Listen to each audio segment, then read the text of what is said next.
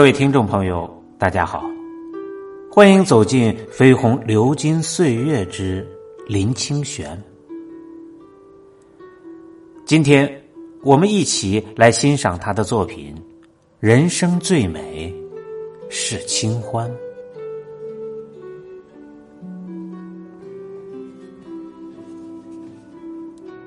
生活中美好的鱼。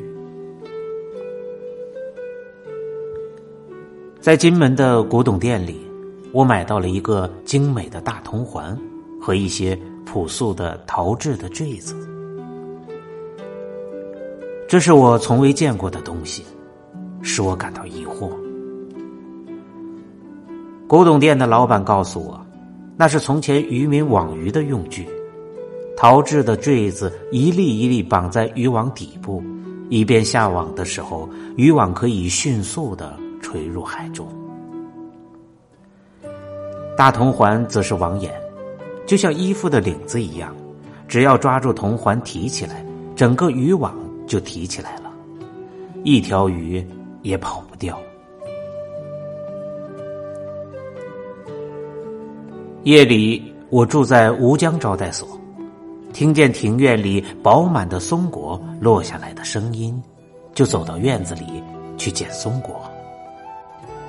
秋天的金门，夜凉如水，空气清凉，有薄荷的味道。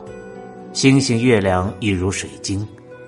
我突然想起韦应物的一首诗：“秋夜寄秋员外，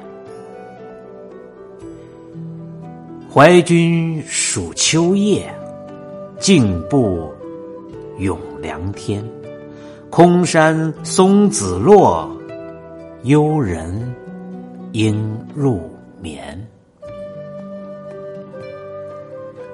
想到诗人在秋天的夜晚，散步于薄荷一样凉的院子里，听见空山里松子落下的声音，想到那幽静的人，应该与我一样，在夜色中散步，还没有睡着吧。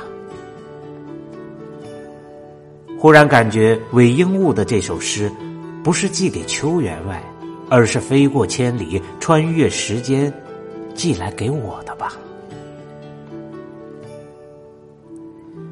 回到房中，我把拾来的松果放在那铜环与陶坠旁边，觉得诗人的心与我的心十分接近。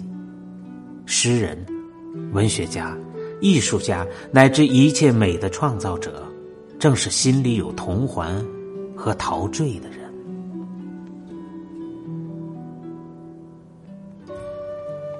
在茫茫的生命大海中，心灵的鱼在其中游来游去。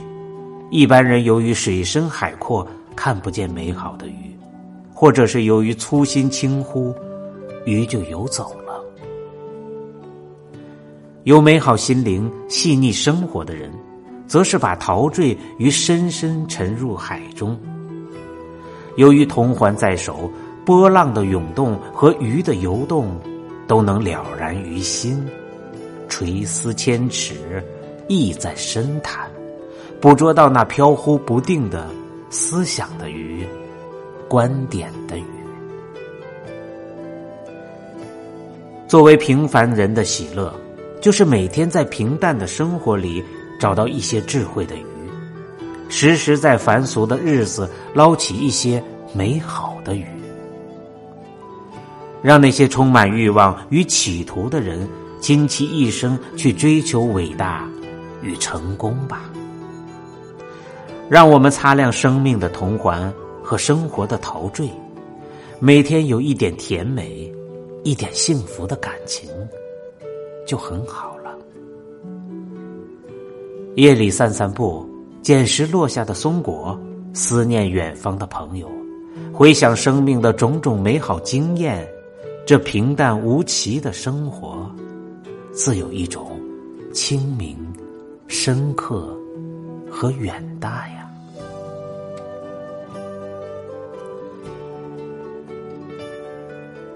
作为平凡人的喜乐，就是每天在平淡的生活里。